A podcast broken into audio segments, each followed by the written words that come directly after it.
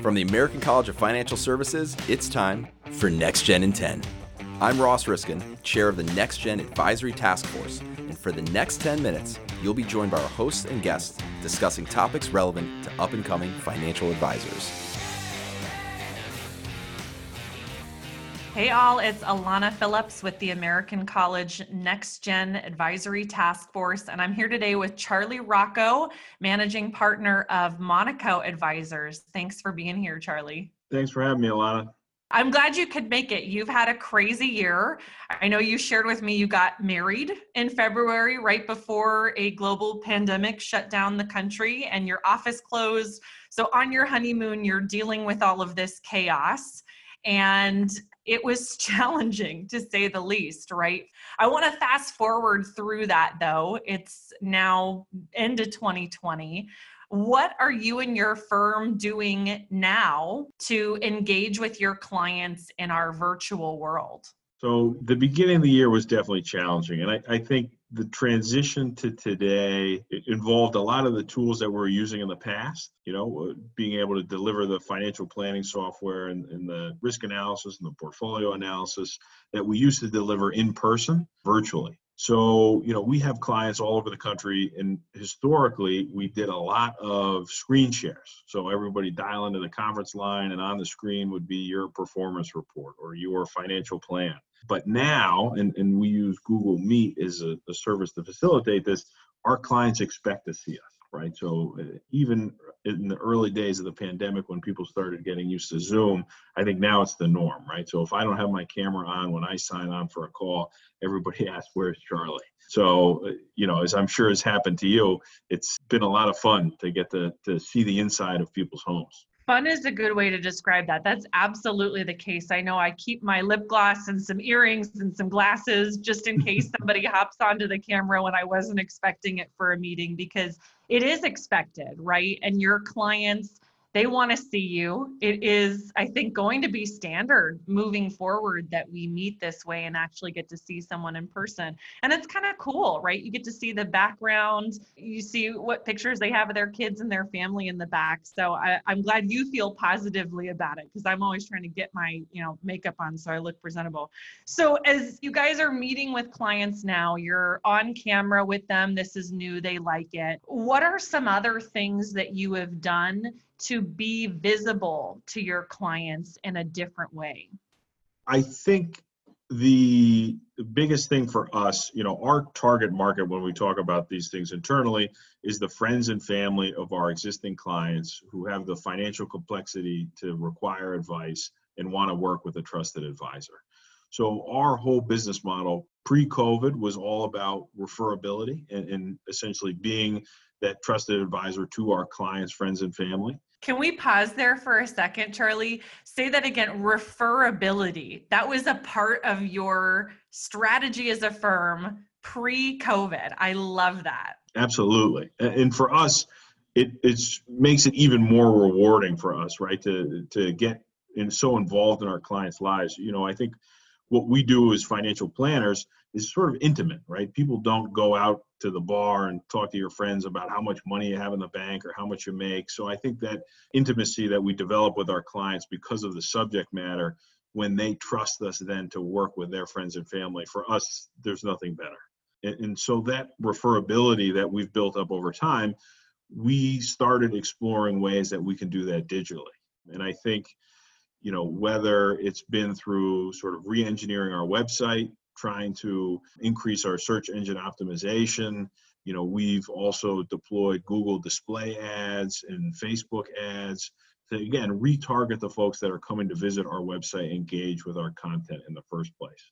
Yeah. So, how did you set that up? Because I think that's a question I get from advisors all the time, right? Should they, number one, set up these ads, their search engine optimization? Was that a difficult process? Pretty simple? What did it look like? It was a mix, right? Some of it was very simple. I think with the website and the search engine optimization, we partnered with some another firm that could help us do that because I think that was a little out of our depth. On the Google ads, this is going to sound funny, but we Googled it.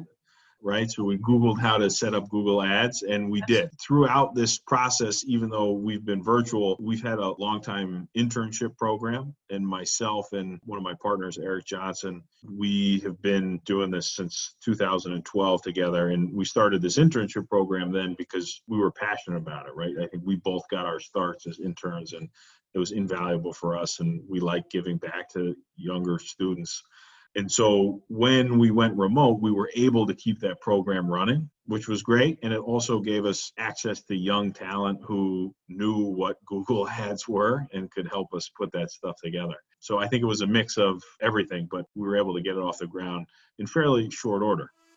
Learn how to give your clients the retirement security they need and become the go to expert in all things retirement with our Retirement Income Certified Professional designation. Visit theamericancollege.edu slash RICP to learn more. I'm always looking for opportunity for next gen folks, and I ran our intern program at Lincoln when I first started here, so it's near and dear to my heart.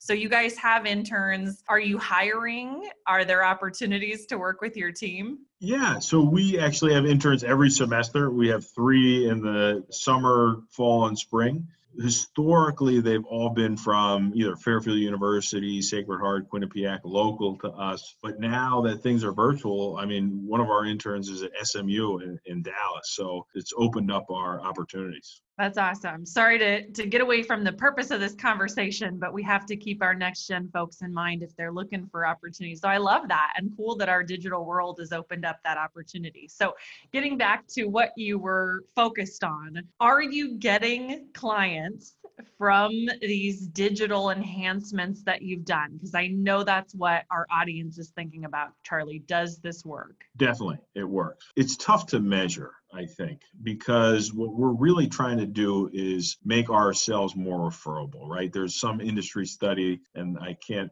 cite it off the top of my head, but it says that for every four referrals you get, only one person calls you.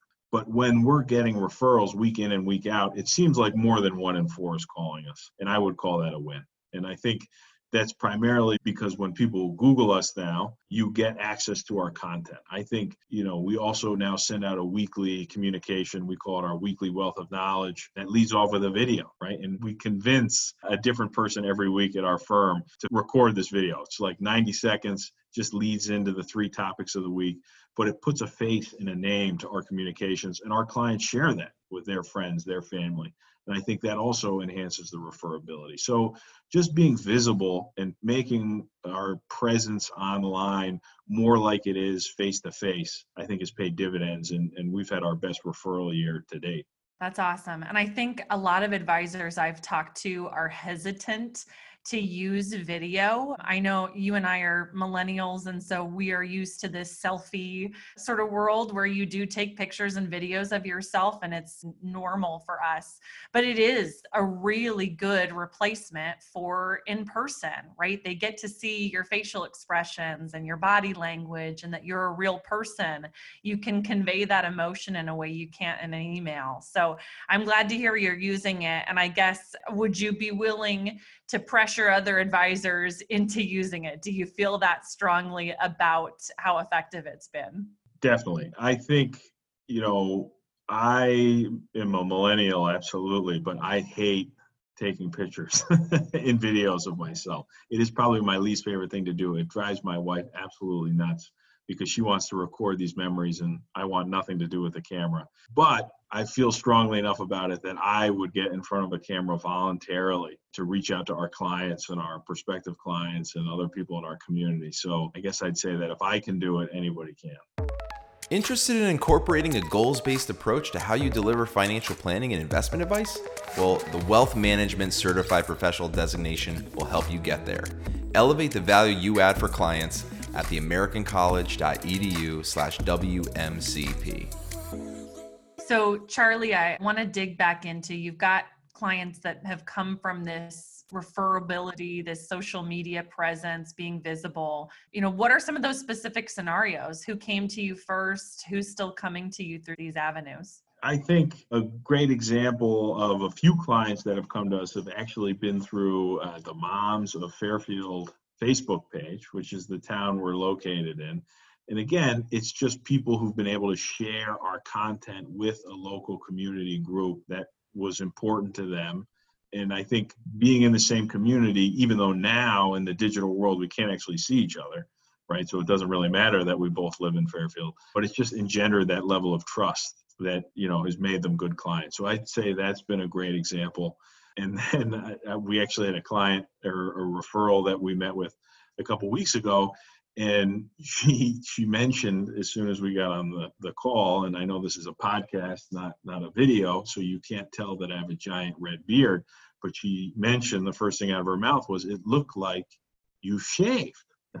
like, oh, like what are you talking about? She's like, oh, I saw a video of you on your weekly wealth of knowledge the other week. Your beard looked a little bushier. So people are definitely tuning in it's good when you've got something like that that is your brand image too charlie so that that helps. But i think that's great and i think you know you touched on a couple pieces there.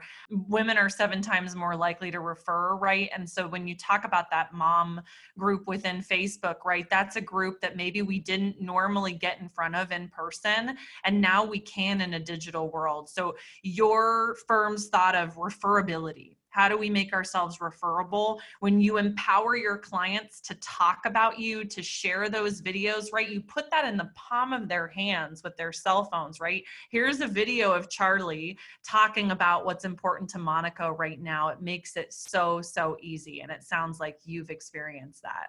Absolutely. I, I, would definitely recommend that advisors consider their referability in the digital context. I think that's the way the industry's going. I agree. Well, Charlie, thanks for joining us today and being willing to share. Thank you very much, Alana. It was fun. For more episodes, visit our website at theamericancollege.edu slash podcasts. This has been Next Gen in 10, brought to you by the American College of Financial Services.